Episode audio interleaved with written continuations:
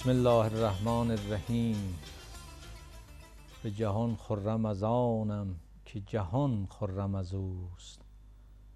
عاشقم بر همه عالم که همه عالم از اوست. به حلاوت بخورم زهر که شاهد ساقی است. به ارادت ببرم درد که درمانم از اوست. با سلام خدمت بینندگان عزیز دوستان خوب. و همراهان همیشه صمیمی برنامه معرفت. خوب اونقدر جاذبه دارد. گلشن اندیشه شیخ عجل سعدی که نه شما به ما اجازه دادید که از اون خارج بشیم نه حضرت استاد نه ما هم حاضریم که دل بکنیم. و با یک غزل هم انشالله این برنامه در خدمتتون خواهیم بود. استاد اجازه فرمایید من بخوانم. چند بیتی از غزل رو. من خود ای ساقی از این شوق که دارم مستم. تو به یک جرعه دیگر ببری از دستم. هرچه کوته نظرانند بر ایشان پیمای که حریفان ز مل و من ز تأمل مستم.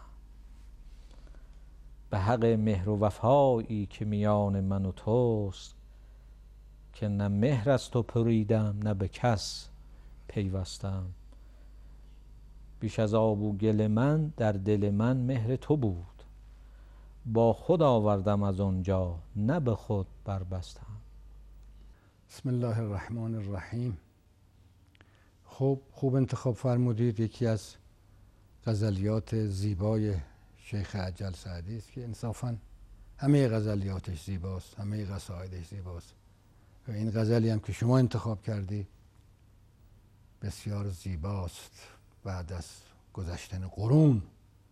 این همه شاعر بعد از سعدی آمدن. این همه غزل سروده شده. شما از زمان سعدی تا حالا که 700 سال میگذره این همه شاعر آمده غزل گفته شده غزلیات ناب. و امروز هم گفته میشه. اما وقتی آدم غزل سعدی رو میشنوه یه تراوت دیگری داره. یه فضای دیگری داره آب و هوای دیگری داره و تأثیر دیگری. این شیرین سخنی سعدی. و این رمز و رازی که در سخن سعدی است از کجاست؟ یه رمز و رازی در سخن سعدی هست که خیلی هم روشن نمیشه بیانش کرد. یه رمز و راز این سخن از کجاست که این قضی باست ببین سخن چندین قرن نمیگذره شما خوب میدانی آقای لاریجت که زبان تحول داره. زبان موجود زنده است. مثل هر موجود زنده ای تحولات داره. هیچ زبانی نیست که تحول نداشته باشه. زبانی که تحول نداشته باشه میمیره. همه زبان ها تحولات دارن. هر زبان. و 700 ساله که زبان فارسی تغییر پیدا کرده. ولی وقتی سعدی غزل میگه تو گویی که هم اکنون سروده. این چه رمزی است؟ و چه رازی است که در سخن سعدی هست. حالا البته قبل از که من وارد بشم شرح این غزل رو بگم اجازه بدید مقدمه رو عرض کنم خدمت شما. بدون تردید در سخن سعدی چه نصرش و چه نظمش یک رمز و رازی هست که همیشه تازه است.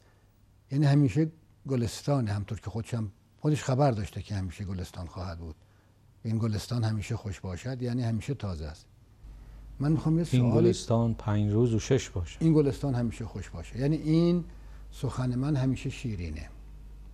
یعنی همیشه بهاری. جاذبه است و تاثیر داره و ما الان هم می‌بینیم. ما 700 سال پیش گفتیم من الان وقت الان شما وقتی این غزل می‌خونی بر هر فارسی زبانی یا هر کسی که معنیشو بدونه اثر می‌گذاره. تکون. به شوق میاره یه رمزی در سخن سعدی هست. یک رازی هست. من می‌خوام یه مسئله رو طرح کنم بعد وارد شرح غزل سعدی بشم. بدون تردید در سخن سعدی رمز و راز هست. ولی این بحث مطرح است که آیا رمزها و رازها در نفس سخن است یا در آدم هاست؟ یعنی این رمز و راز در وجود ماست که ما این سخن رو رازدار و رمزدار می‌بینیم یا این رمز و راز در متن خود سخن نهفته است؟ مسئله است دیگه. دو تا نظرم هست اینجا. کسانی میگن نه سخن سخنه. اون شنونده است که رمز و راز دارد. آدم رمز و رازدار سخنها را پر رمز و راز می‌بیند و میشنود. و آدمی که رمز و راز توش نیست ساده است بسیطه اصلا رمز و راز نداره. هر سخنی بهش بگی براش ساده است. این یه نظری که رمز و راز در شنوندگانه در انسان ها هستن که رمز و راز دارن. در وجود انسان هاست یه نظره. یه نظر اینه که نه رمز و راز در خود سخنه. این سخن توش رمز و راز هست. هر نظری هم یه طرفدارانی داره. اگه من خواسته باشم وارد این بحث بشم من میگم هر دو سخن به نحوی درسته. و سرانجام باید به این نتیجه برسیم که رمز و راز در وجود انسانه. حتی اگر رمز و راز در سخن باشه که هست که من در سخن سعدی رمز و راز می‌بینم برای اینکه وجود سعدی رمز و راز داشته. اگر وجود سعدی رمز و راز توش نبود سخنش رمز و راز داشت. پس نمیشه این دوتا از هم جدا کرد نه جدا نمیشه که. می‌خوام بگم این دوتا نظر هست در ظاهر بحثی هم هست. خب این هم نظر سوم. این نظر در واقع جمع بین هر دو می‌کنه. می‌خواد بگه که این دوتا نظر به یه نظر برمیگرده. حتی وقت اگر بپذیریم که رمز و راز در شنونده نیست در سخن است باز در حقیقت پذیرفته ایم که رمز و راز در وجود انسان است. اون گوینده سخن انسانه. و حالا اگر این سخن سخن خدا باشد که بسیار رمز و رازش بیشتره. قرآن کریم رمز و راز داره. نمیشه گفت رمز و راز از اون جهت است که اگر گشوده شود دیگه راز نیست. اینو میشه. خب راز که گشوده نمیشه رمز رو میشه گشود. بله. آه. راز گشودنی نیست یه وقت هم اینجا بحث کردیم. فرق بین رمز و راز اینه که راز گشوده نمیشه رمز گشوده میشه. رمز رو میشه گشود. اما گشودن رمز هم کار آسانی نیست, نیست. بله. این انسان است که رمز را میگشاید. هیچ موجود دیگه رمز رو نمیگشاید. حیوانات نمی‌تونن رمز بگشاید جمادات نباتات حیوانات قدرت گشودن رمز رو ندارند. رمز رو انسان میگشاید. چرا انسان می‌تواند رمز را بگشاید زیرا که رمز از آن انسان است؟ توجه بفرمایید. کدوم حیوان چرا حافظ میگه حدیث از مطرب و میگوی و راز دهر کم در جوی که گس نکشود و نکشاید به حکمت این معما. به همون دلیل که عرض کردم که بین رمز و راز تفاوت قائل شدم بنده. حافظ میگه راز گشودنی نیست و حق با حافظ است. عرض کردم رمز گشودنی است راز گشودنی نیست. بین رمز و راز یه تفاوتی هست. راز گشودنی نیست. راز برای همیشه راز است. حالا اون وارد بحث راز بشیم که به ذات حق تبارک حالا اصلا به خود ذات انسانم رازه. ذات انسان گشودنی نیست. انسان در صفت در سخن در فعل گشوده میشه. ذات انسان هنوز کسی نگشوده. توجه کن چه عرض می‌کنم. انسان در فعلش در سخنش در کردارش در اعمالش در تاریخ شناخته میشه. ذات آدمی کیستی آدمی هنوز گشوده نشده و ذات حق گشوده نشده. راز به ذات مربوط میشه و رمز به افعال و صفات و گفتار و ایناست که گشودنی است حافظم راز رو میگه گشودنی نیست رمز رو نمیگه. الانسانو سری و انا سرو آمین همین اون حدیثه. بله. این بحث رو قبلا هم به نظرم اشاراتی بهش داشتیم ازش میگذریم برمیگردیم به اینکه این بحثی که هست که آیا رمز و راز در سخن است یا در وجود آدمی دو تا بحثه و دو تا نظر و طرفدارانی هم داره هر کدوم ولی سرانجام به یه چیز برمیگرده. حتی اگر بپذیریم که رمز و راز در خود سخن است نه در وجود انسان باز هم به این نتیجه رسیم که رمز و راز در وجود انسان است زیرا سخن از وجود انسان است. منتش آدمی اگر چنانچه اون رمز و راز داشته باشه این سخن بهتر می‌فهمه. خب حالا برگردیم این مقدمه رو بیان عرض کردم که در سخن سعدی رمزی هست. بله. حالا راز رو عرض کردیم گشودنی نیست. حالا بعد از این پیامی که فرستاده چقدر زیباست. بیت اول غزل دو مرتبه قرائت بفرمایید بله من خودش ساقی از این شوق که دارم مستم. تو به یک جرعه دیگر ببری از دست ببین همین بیت سعدی کسانی که میگن سعدی معنویت نداشته و همین ظاهر بوده. هم حافظ میگه هم سعدی و هم میمز میگه من خودش ساقی از اون شوق که دارم مستم. ساقی کیه؟ کسی که می میده. ساقی دهنده میه. جام می به دستش ساقی کسی که جام می رو به دست شما میده و میخاران حرفه‌ای اون می رو می‌خورن بعد مست میشن. با خوردن می مست میشن. سعدی چی میفرماید؟ به ساقی میگه نه به مردم. ساقی که مست کننده است.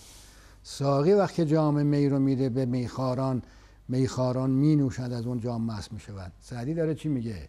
میگه من خودی ساقی از اون شوق که دارم مستم. من قبل از اینکه می بخورم مست هستم. ببین داره چی میگه؟ این شعر نشون میده که می و میخانه و ساقی و هر آنچه در شعر سعدی هست و عرفای دیگر این می انگوری نیست. هرچی میگیم هی میگم آقا شما داری تفس تحویل می‌کنی. بابا این سریحه این می انگوریه؟ به ساقی میگه من مستم از شوق خودم. نه از می انگوری نه از می تو حتی. من خودی ساقی از اون شوق که دارم مستم. من یه شوقی دارم که اون ذاتی منه. من از اون شوق مستم. حالا چون مست هستم از اون شوق حالا تو یه پیمانه دیگه اگه بدی که این ساقی وقت معلوم ساقی معمولی نیست. اون ساقی که مخاطب سعدی است و سعدی داره عشق ازلی خود رو به او اظهار می‌کنه این ساقی میخانه ظاهری نیست. این یه ساقی است که می محبت می‌خواد بهش بده. میگه تو هم بده. من مست هستم مست آمدم. از شوقی که به ذات دارم. حالا توی پیمانه دیگه بده که من از دست برم. هنوز مست که از دست برم نیستم. مست هستم ولی یه پیمانه دیگه اگه تو به من بدی من دیگه از دست میرم. خب حالا جای سواله شما می‌تونید سوال بفرمایید. که سعدی که به ساقی داره خطاب می‌کنه و مخاطب ساقی میه که اون ساقی رو بعد معنی می‌کنیم چه کسی این ساقی؟ میگه من یه شوقی دارم و از اون شوق مستم. از کجا آورده این شوق رو؟ شوق یعنی چی؟ چه شوقی سعدی داره که اصلا نمی نخورده مست از اون شوق؟ شوق در انسان چگونه پیدا میشه؟ ببینم من خالق شوقم در خودم؟ انسان در خود شوق می آفرینه یا نه؟ نه شوق رو خدا میده. از یه جایی میاد حالا از اینجا شروع کنیم. حالا هنوز نگفتیم کی میده. شوق در من هست یا من در خودم ایجاد می‌کنم؟ در شما هست. من اگر شوق نداشته باشم فاقد شوق باشم چگونه در خود شوق می آفرینم یه قاعده فلسفی است. فاقد شی معطی شی نیست. نیست. یه قاعده است این عقله. این کس نمی‌تونه این کن فاقد شی معطی شی نیست. کسی که چیزی ندارد نمی‌تواند اون چیز را بدهد. چیزی که ندارد نمی‌دهد. آدمی که جیبش خالیه نمی‌تونه ببخشه. با جیب خالی شما چی میبخشی؟ فاقد شی موتی شی نیست. این قاعده عقلانیه. من اگر شوق ندارم چگونه به خود شوق میبخشم؟ آقای لاریجانی. هیچ. نمی‌تونم ندارم.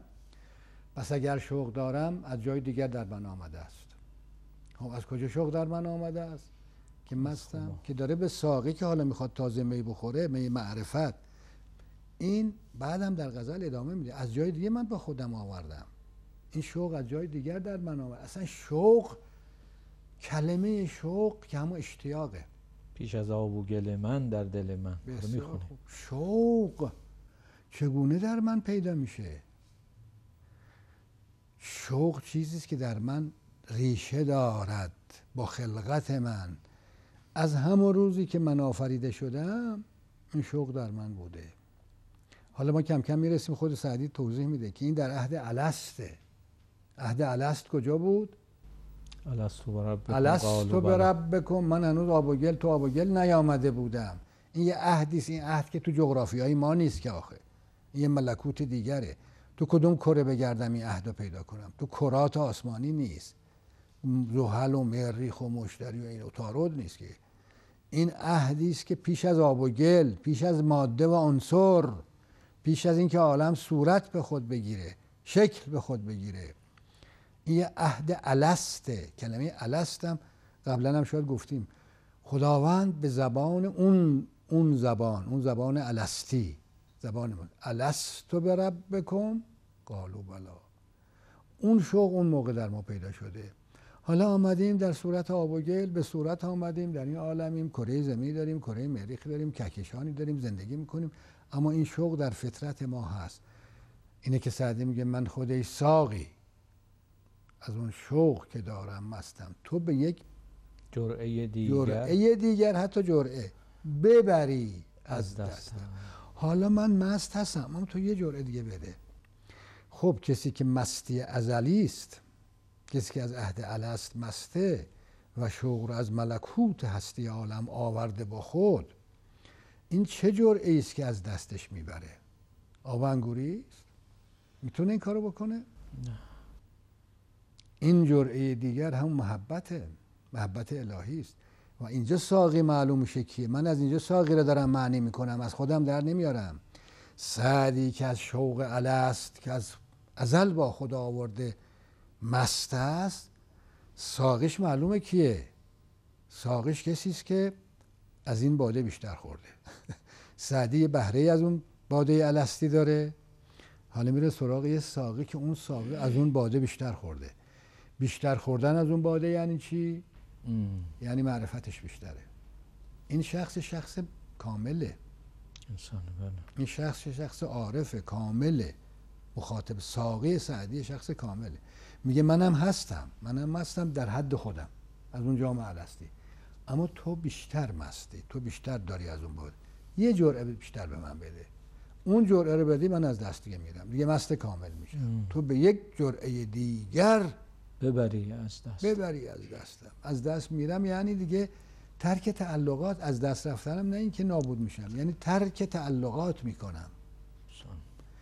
وقتی میگه من از شوق ازلی مستم یعنی دلبسته این عالم نیستم زندگی می‌کنم. ولی یه جرعه دیگه بده که به طور کلی ترک تعلق کنم. تو به یک جرعه دیگر ببری, ببری از دست. یکی از واجه های معروف در ادبیات عرفانی که شاعرای ما هم زیاد به کار بردن همین واژه